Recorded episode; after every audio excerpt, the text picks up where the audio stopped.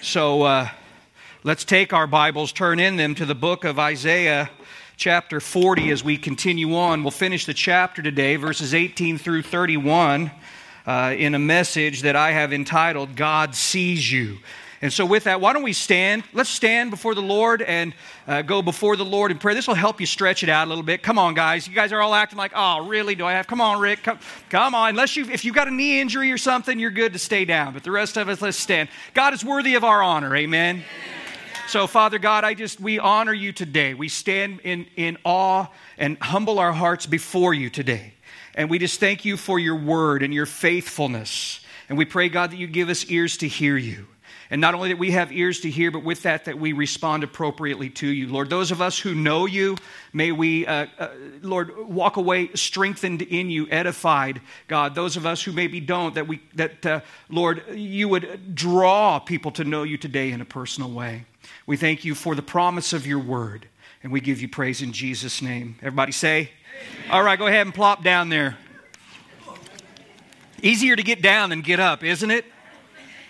Isaiah chapter 40. Guys, Isaiah 40 insists that we get a grip on the greatness of God that we take time to behold Him, to meditate upon Him, to think about Him, to consider well His omnipotent, unmatched power, His omniscient, unrivaled wisdom. Yet He's rich in mercy. He leads and feeds the sheep of His hand tenderly. He does not despise the weak, but He draws us near to His heart, whereby He comforts us gently and lovingly. Look back, you're in Isaiah 40, look back to verse 13.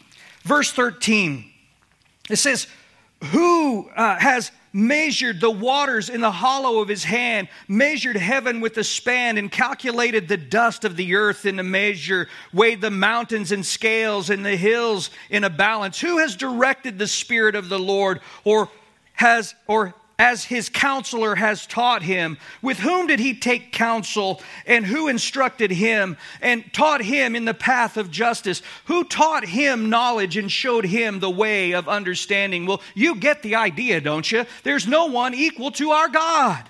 There is none like him, there are none beside him. Guys, he didn't consult with me when he created the heavens and the earth. He didn't seek my advice when it came to establishing the boundaries of the sea or when he decided to suspend the earth on nothing. He didn't ask my counsel when it came to the course of divine intervention into the affairs of man, solving the sin dilemma and creating a way by which we might be saved. I've never directed the Spirit of the Lord. Oh, I've tried. We've spoke about that. But never have I counseled him, have I taught him, instructed him, shown him the path of justice. That is, uh, this is the right thing to do in this given situation. I've never imparted knowledge unto God. I've never shown him the way of understanding. Oh, how it should well up in our hearts Guys, does it really surprise you? Is it a shock that it would ring out through the writings of the Apostle Paul? The awe, the wonder of it all. Oh, the depth of the riches, both of the wisdom and knowledge of God. How unsearchable are his judgments and his ways past finding out. For who has known the mind of the Lord, or who has become his counselor? Ladies and gentlemen, if this truly took root in our heart, if it got a proper grip on us, we could not stop ourselves from falling on our faces and worshiping God with all that we are. All the military might of every nation is as nothing before him. They are counted by him as less than nothing and worthless. Now look at verse 18 to whom will you liken God? Or what likeness will you compare to him? The workman molds an image, the goldsmith overspreads it with gold, and the silversmith casts silver chains. Uh, whoever is too impoverished for such a contribution chooses a tree that will not rot, and he seeks for himself a skillful workman to prepare the carved image that will not totter. And so, guys, after this extensive effort to help us understand the might and the majesty as well as the tender mercy of our God, Isaiah says, To whom then will you liken God? Or what likeness will you compare to him? Family, I want you to be grounded in the fact that as it pertains to our knowledge of God, it's not very much. You understand that? We just don't know a whole lot about God. And what we do know about Him is limited to what He's chosen to reveal of Himself to us through His Word.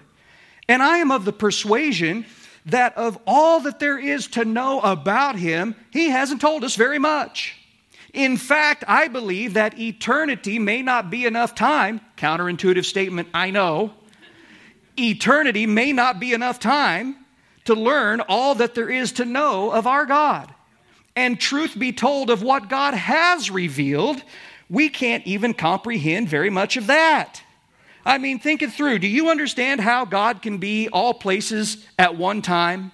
how he can know every detail of everything that's going on and know the thoughts in your mind? Do you understand how that there are three distinct personalities, yet the Bible is clear that there's only one God? How does that work?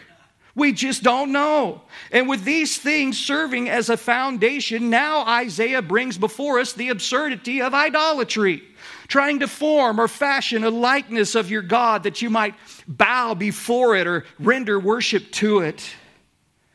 The reality, however, is that idols are representations that have been crafted or created by man. And regardless of how ornate, how incredible the craftsmanship, Uh, how valuable the materials, you cannot capture the essence of God. He says, What are you going to do? Get a, a workman to mold it, a, a goldsmith to overlay it? with gold? Is that how you're going to represent God? Do you honestly think that you're going to capture the worthiness, the holiness, the glory, and wonder of who God is through the craft of some man's hands? Now, that's what the pagan nations around them were doing. Ladies and gentlemen, it's what many pagan nations in the world still do to this day. And yet we read in the book of Exodus, Who is like you, O Lord, among the gods? Who is like you, glorious in holiness, fearful in praises, doing wonders? Think about that. It is impossible to compare our God to the gods of the nations, to try and capture his image, his essence through something man has formed or fashioned. But people do this. Even to this day, they will bow before a carved or molded image of Jesus there upon the cross. Or, you know, people will think that this relic, some kind of relic, contains power. Yet, when the Apostle Paul was addressing the men of Athens at the Areopagus, he said, We ought not to think that the divine nature is like gold or silver or stone, something shaped by art and man's devising. There is nothing, believe you me, that man can conceive or create that would in any way be able to capture the glory and the majesty of God. Amen? It's interesting, isn't it? The Bible teaches that God has created man in his likeness, after his image.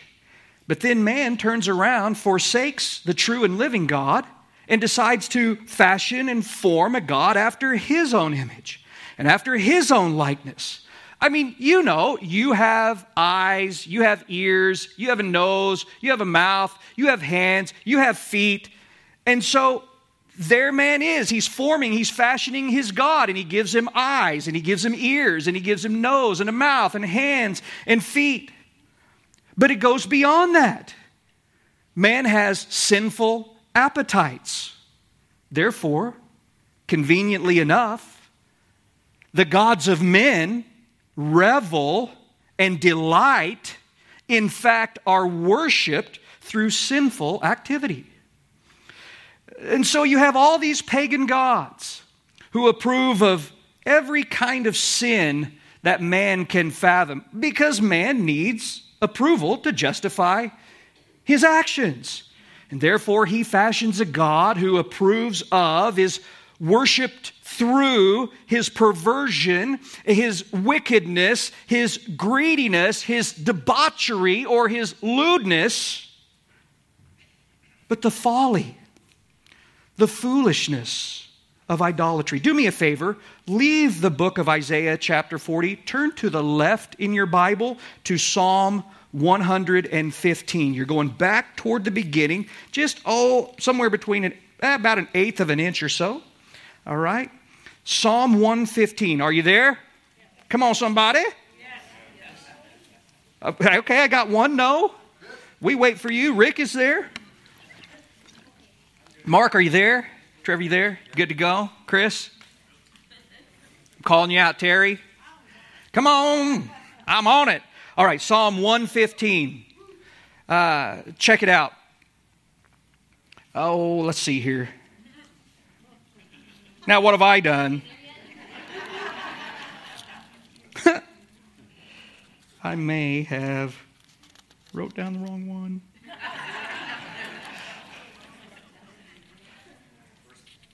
Where's it at, guys?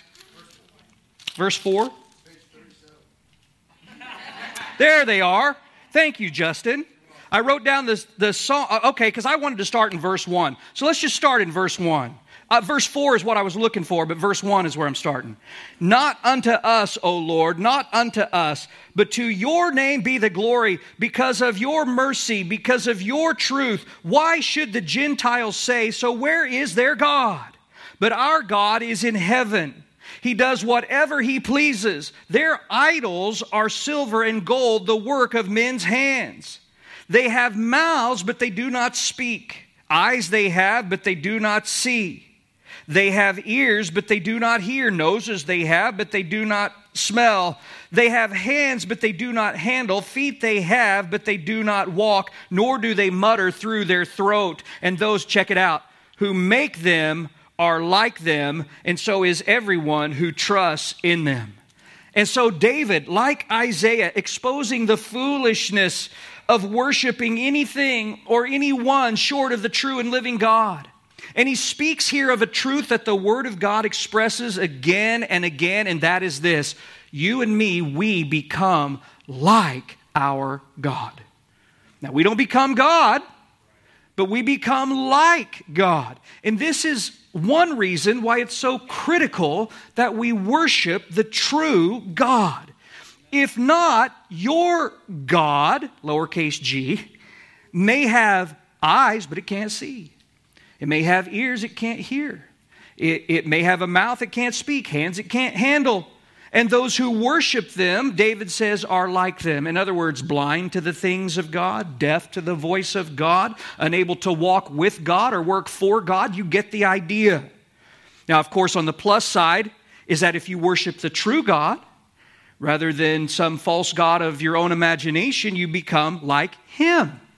You have a heart for holiness for righteousness. You'll be merciful and gracious and full of love and compassion. You'll speak the truth. You'll stand firm for what's right. You'll be an individual of integrity who is slow to anger and who is quick to forgive. Now, of course, none of these things happen overnight. Amen. Who can testify to that? None of these things happen overnight. Uh, and they develop at different rates in our lives because we're different people with different areas that need greater attention. But this is why it's so important that our heart is set on the Lord, that we have no other gods before Him, and that we worship Him and Him only shall we serve. Amen. Perhaps you're thinking, that's no problem, Pastor. I've never in my life bowed before an idol. And in all honesty, little trinkets like that kind of creep me out. Uh, well, listen, this does not simply apply to little trinkets of gold or, or stone or wood in, in the fashion of some being, you see. We all worship all kinds of things. Humanity worships all kinds of things. People bow before or worship money or, or, they worship power, or they worship fame, or they worship sex, or they bow at the altar of substance abuse.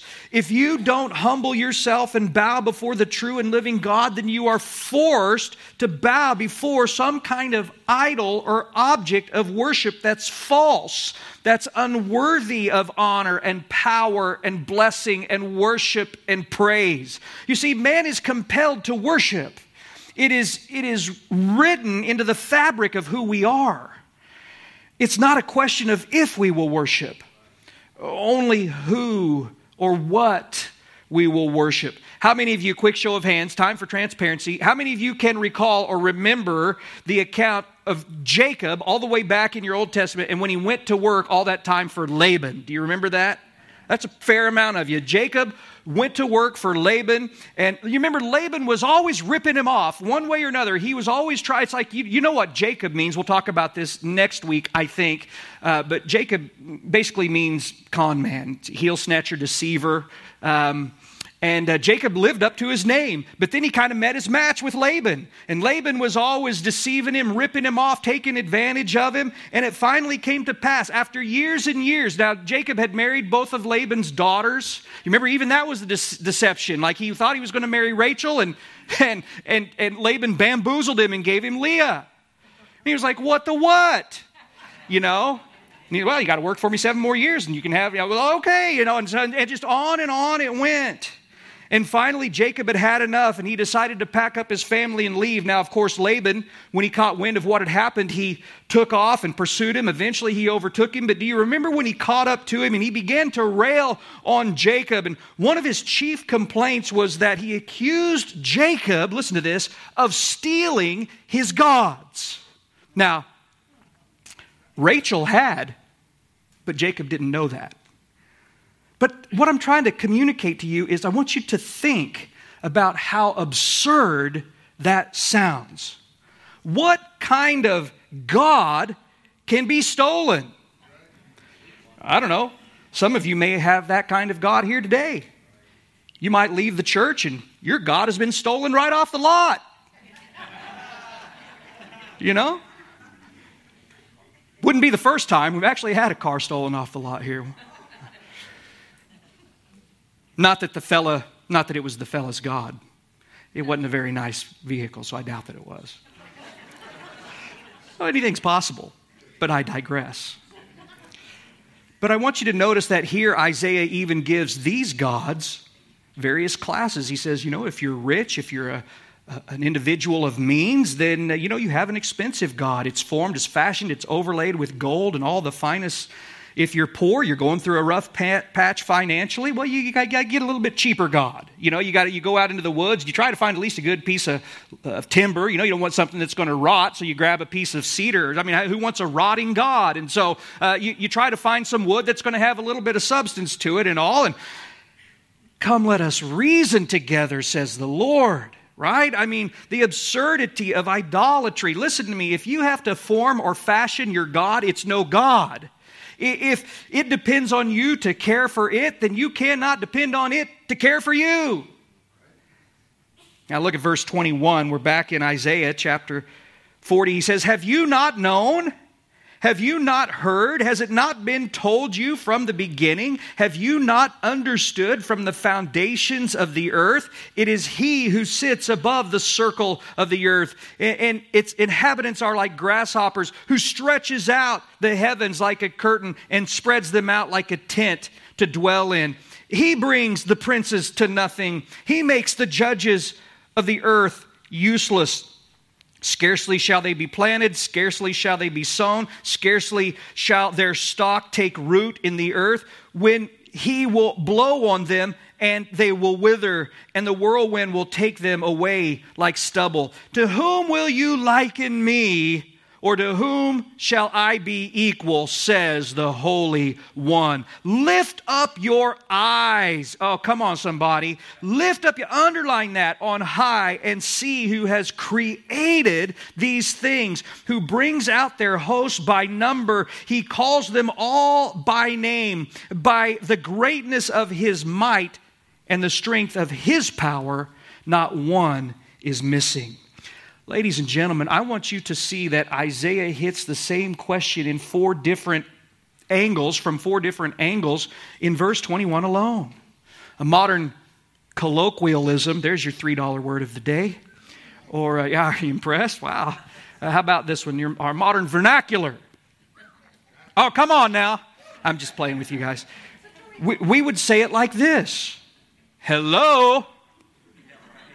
Is anyone home? I mean, how can you not know these things? He is chiding them for losing sight of what he considers to be basic common knowledge. He's essentially saying, I can't believe that you don't know this. Open your eyes. It's so plain, it's so obvious. The creativity, the enormity, the complexity, the variety, and the majesty of creation. It screams out, bearing witness to a marvelous creator. David said the same thing in Psalm 19. He said, The heavens declare the glory of God, and the firmament shows his handiwork. Day unto day utters speech, and night unto night reveals knowledge. There is no speech nor language where their voice is not heard. Their line has gone out through all the earth, and their words to the end of the world.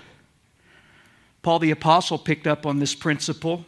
And he put it this way because what may be known of God is manifest in them, for God has shown it to them. For since the creation of the world, his invisible attributes are clearly seen, being understood by the things that are made, even his eternal power and Godhead, so that they are without excuse. The glory of creation testifies to the greatness of the Creator. You understand?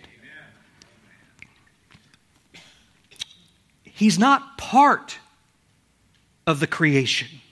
Like gold or silver or you know he's in the trees and he's here and he's there and all of that. No he's not a part of creation. He's beyond it.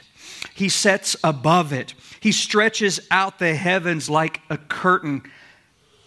And family we have to admit don't we? I mean isaiah's argument here his amazement here is well placed I mean, it's difficult to fathom how anyone can look at the glory, the design so evident in creation and fail to understand that there must be a great and glorious designer behind it all.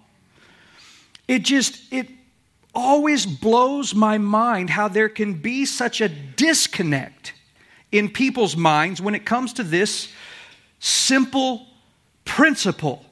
Guys, there's nothing. I, I, challenge you to think of something. There is nothing. No vehicle, no article of clothing, no house or home you live in, no little uh, trinket, no electronic device, not even a simple pair of shoes. There is nothing that does not testify of design which necessitates a designer, does it not? I mean, how simple is a shirt? I notice most y'all wearing shirt today. I'm glad. Good for you. But every single shirt, you know, not one shirt anywhere on the planet of the billions and billions of shirts just happened to evolve out of some kind of material somewhere. Someone stumbled upon it. No, every shirt, billions of shirts, was carefully, some more than others, crafted and designed.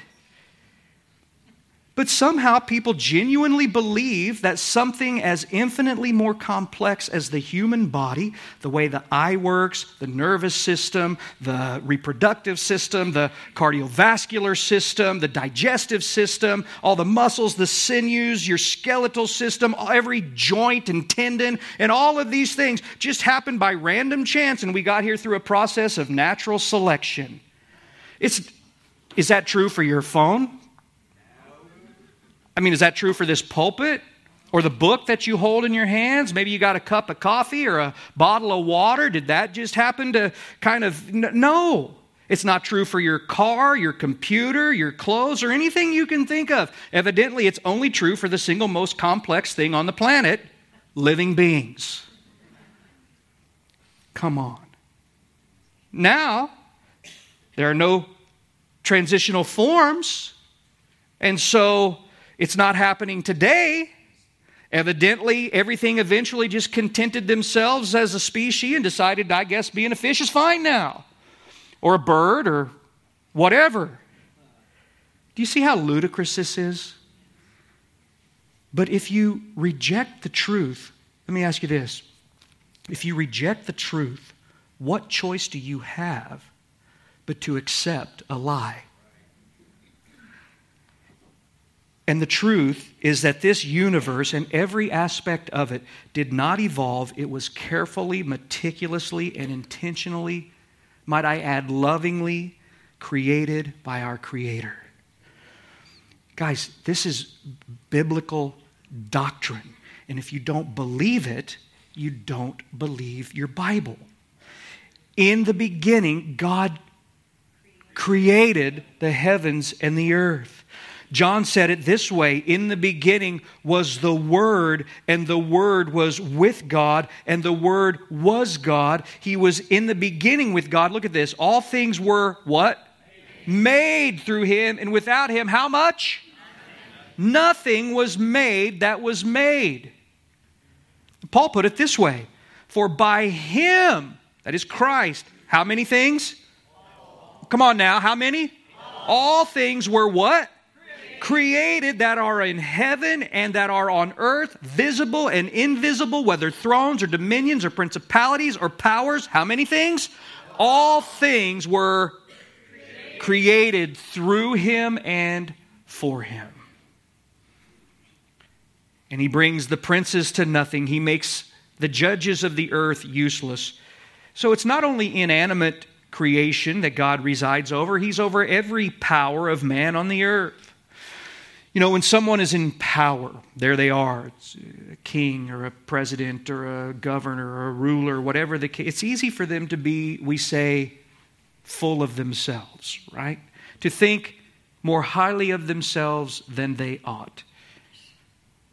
Isaiah says they're nothing before God. He blows on them, they wither away. Let me ask you another question. Of all the judges, that have ever lived, all the kings, all the princes, every ruler that's ever been in power, how many can you name? I mean, what have we had? 46 presidents in our nation? I wonder how many of those you can name. I can't name them all. God raises a man up and sets a man down. They're, they're nothing apart from His allowance. By the way, we should see that God is warning us here not to place too much stock in political leaders, okay? Uh, judges, um, Supreme Court nominees, as if your hope will be realized in this person or in that person. Let me tell you, it's not going to happen. Look, I'm not a fan of our current administration, but it doesn't matter who you vote in you're not going to fix everything.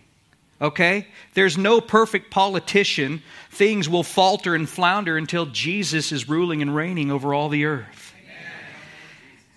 And now, with regard to verse 26, we could spend time here, but we did in our previous section of Scripture. Remember about the vastness of the heavens, the countless billions upon billions of stars, how that God not only knows the exact number of them, but He actually has a name for each and every one of them. That's incredible. There's something else we can't comprehend about God. And believe me when I tell you that if God knows the name of each and every star, listen to me, He knows your name too. God knows who you are. In fact, in John chapter 10, Jesus said that he knows his sheep and he calls them by name and he leads them out. And the same God, I want you to write it down. If, you, if you're a person who is, who is hurting, who is broken, the same God who numbers and names the stars, Psalm 147, verse 4, can help you and heal your broken heart, Psalm 147, verse 3. The question is, to what or to whom are you going to turn for help in your time of need?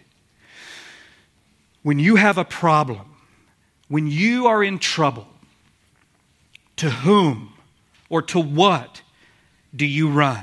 People run to all kinds of things. People find pathways of escape so they don't have to face reality. And people will escape into movies, they'll escape into games or books, some kind of entertainment. They party, they drown themselves, you know, in alcohol. Or perhaps as it pertains to advice. Who do you look to? It's funny, isn't it, how we treat things like that when we're looking for advice. Uh, you know, this will be a tell. This will be a, a, personal tell for you to know where your head, where your heart is before the Lord. You know, when you need advice, think about who you go to and why you go to that person. There you are, God forbid, this is not you, I pray, but you know, you, you're, you're, you're wanting, you're, you're looking for a divorce because you just, you just are unsatisfied with your spouse. You're frustrated with your relationship. Well, you probably then won't go to someone who will share with you the truth of God's Word. You'll find someone who'll tell you what you, well, you know, God wants you to be happy, and, and they'll tell you everything that you want to hear, and you'll say, I knew it. That's what I thought too. Guys, I know people that are, you know, into philosophy, and they're always quoting to me some, what they consider to be some deep seated perspective on life and living but it always seems to come from some secular source. Why not go to the wisdom of the Word of God? I don't understand. Why place your trust in the words of some frail, finite human like yourself when you could trust the word of the omnipotent, omniscient, eternal Creator? Why settle for less? Now look at verse 27. Why do you say, O Jacob, and speak, O Israel, my way is hidden from the Lord, and my just claim passed over by my God? Have you not known? Have you not heard? The everlasting God, the, the Lord, the creator of the ends of the earth, neither faints nor is weary. His understanding is unsearchable. Are you following the flow here?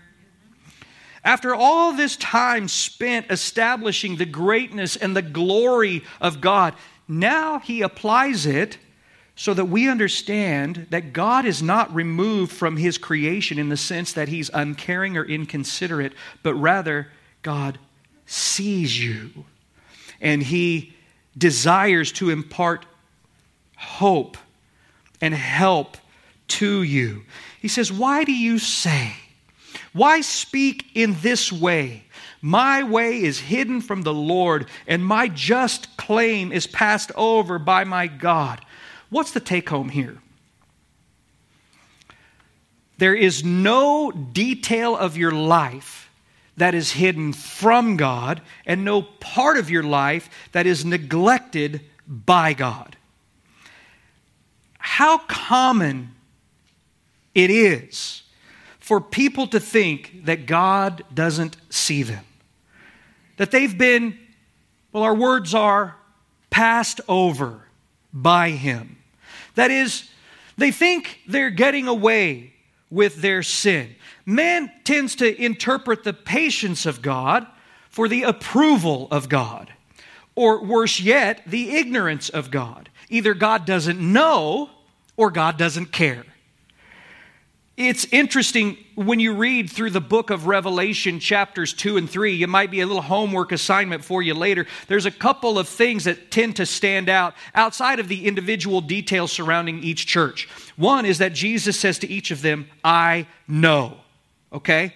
The idea being, I know the good, I know the bad, I know the ugly of your life. I know that this is what it looks like outwardly, but this is what's going on in reality. He says, I know.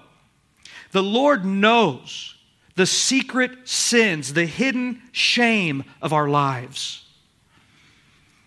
The next thing he says to every church is this He who has an ear to hear, let him hear what the Spirit says to the churches. Again, the idea is I see specifically what's happening in your life. Now you need to hear me and respond appropriately in repentance. Okay?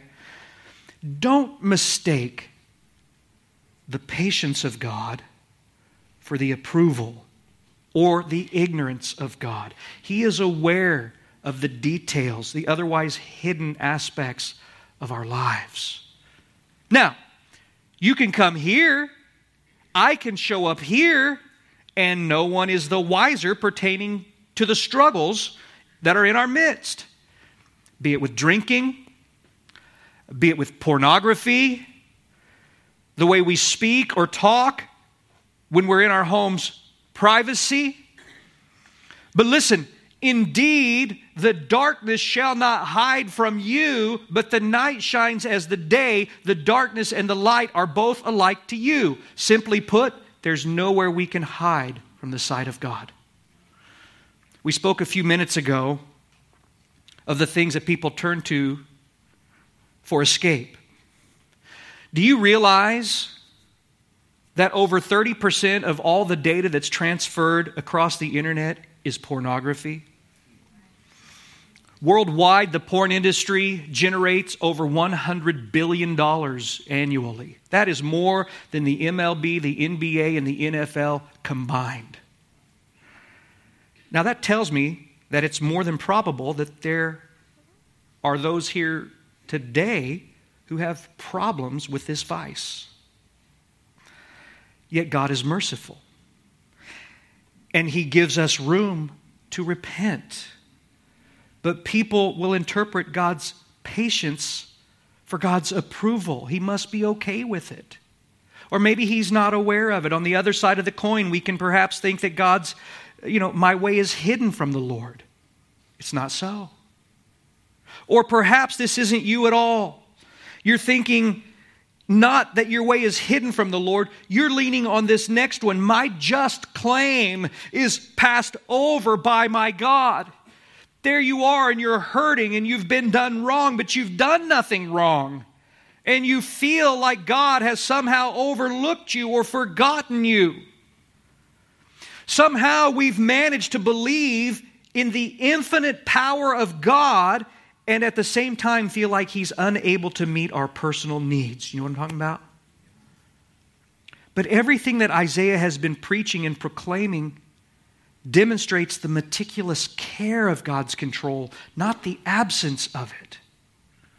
He never faints, he doesn't grow weary.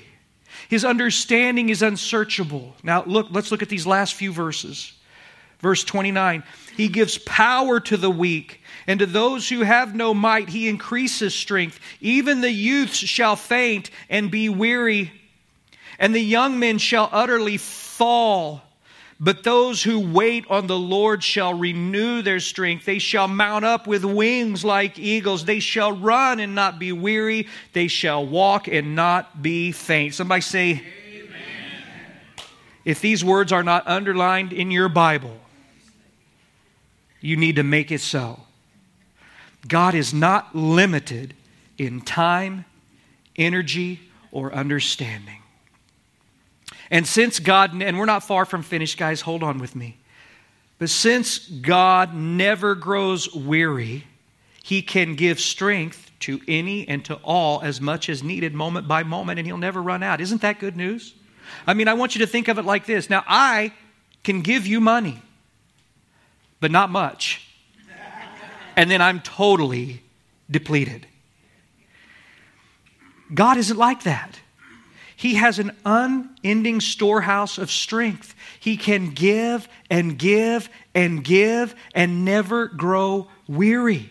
But, now, guys, this part's important.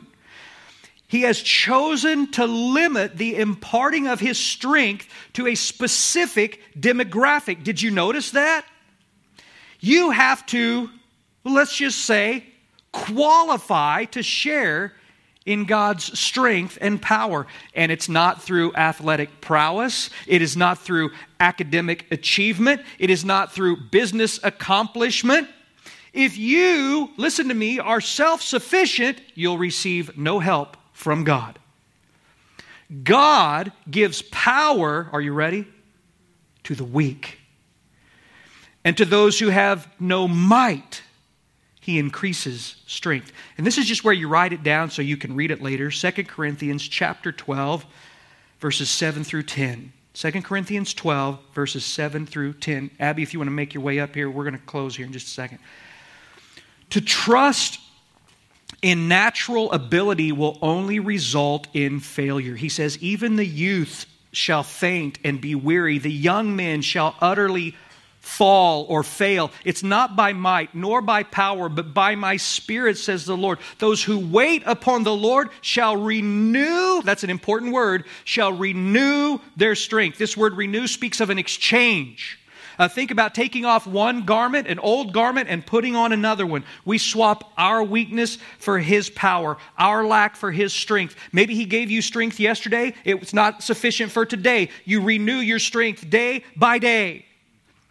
And let me say this to wait upon the Lord is not passivity, sitting idly as though there you are, you're waiting at the bus stop. No, I want you to think of like a top tier restaurant. I've never been to one. I've been to like, I don't know if Emeril Lagasse counts as one. I went to one of his restaurants one time when I was in New Orleans because he was so famous on TV that time. Remember that? Bam! And all of that. He was always kicking things up a notch. And so there was a big emerald E, and I was like, ooh, let's try that. So that's as close as I've ever gotten. But the wait staff, when you're at a top tier type place, the wait staff literally, and not just one of them, oftentimes it's two or three or four of them, depending on the size of your table, are literally hovering just beyond your table. And they, you know, you take a sip, bam, they're there, they're filling up your cup. They notice a few crumbs, in my case, a lot of crumbs, hitting the table. Whew, they swoop over, they pick up the plate, they scrape off the crumbs, they set your plate back down. I mean, it's like they are, they see a need, they meet a need, they're waiting upon you, they are active, they are attentive to you. Imagine never needing to express a need in a church bulletin. You know, Never having to send out a memo from the children's ministry or notification on your church app uh, because everyone that goes to Calvary Chapel Joplin is waiting on the Lord. They're, they're serving Him through serving one another in love. Now, I'm not suggesting the church building is the only place that you can wait on the Lord, but you guys understand what I'm saying. We're here. Let's serve the Lord in serving one another. Now, guys, I realize some people are in a place, there you are, you need to heal, you need to grow, you need to root in a little bit, you need to get acclimated to the environment. That's but most of us, okay? Most of us should be about serving one another in the name of Jesus Christ, edifying one another and glorifying God, waiting on the Lord. And that's it's as we do these things serve the Lord, whether it's here, whether it's at work, whether it's at home, that He increases our strength. Maybe you've been feeling a little depleted in the old spiritual strength department. Let me ask you a question How have you been waiting on the Lord? That's when He increases. That's as He renews our strength, that we might be about our Master's business, running the race to win and finishing well. Amen.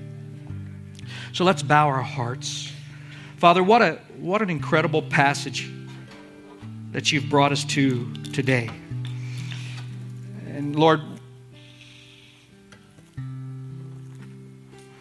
we thank you for your faithfulness. What precious promises we have in your word. And we thank you that far from being disinterested or removed from us, that you care for, that you add strength to us, Lord. I don't know of anyone here who would say, Oh, I'm, I'm fine by myself. I'm plenty strong on my own. God, we need you. Our sufficiency is of you, and your grace is sufficient to save us, to sustain us. And so we give you praise. And guys, while our heads are bowed and our eyes are closed, maybe you're in that place today where you need Maybe you don't need the strengthening grace of God because you, you're not even there yet. You need the saving grace of God to come flooding into your life because you are without hope, being without God in the world. Well, I want you to know that God loves you that Christ died for you. He paid the penalty of your sin out of His great love for you. So I'm encouraging you to turn from your sin and trust in Him and be saved from this wicked and perverse generation. And so, if that's you, if your heart is turning toward Him, believing in Him, well, I want to pray for you. So if you just show me who you are, maybe everybody here knows the Lord, that's cool, but maybe you've come here today and something is resonating in you in a little bit different way. You're like, man, I think I've known about God. I don't think I've known Him. And I'm not sure that I've ever been saved by Him. Well, I want you're the one I'm talking to. I want to pray for you. If that's you, would you show me who you are? Just lift your hand. And if I see your hand, I'll say so and you can put it back down. But I want to give you a second. God bless you. I see you. Anyone else? Today is a day of salvation, the Bible says. We don't put it off. There's a sense of urgency about the gospel. If you'll hear his voice, don't harden your heart. Anyone else I can pray for in that capacity specifically? God bless you too. God bless you too. I appreciate that. Well, Father God, we're just so grateful that you love us and that you came to seek and to save us. And so, to that end, Lord, we just humble our heart before you. And God, I lift these precious individuals up to you. And, and listen, I don't know exactly what's happening in your heart, but I'm going to tell you the Bible says that all sin and fall short of the glory of God. But if we'll confess our sin, He's faithful and just to forgive us our sin and to cleanse us of all unrighteousness. And a confession doesn't just mean, yes, I did it, it means I'm coming in agreement with you, God, concerning the nature of it. It is sin before you. And I see it for what it is. So just come to Him and just tell Him, just say, Lord Jesus, I, am a sinner. I have sinned. I've, and I fall so short of your glory. But right here and right now, I'm asking you to forgive me of my sin. Lord, that you would take up residence in my heart and in my life. I believe on you, Lord Jesus. Fill me with your Holy Spirit. Wash me clean.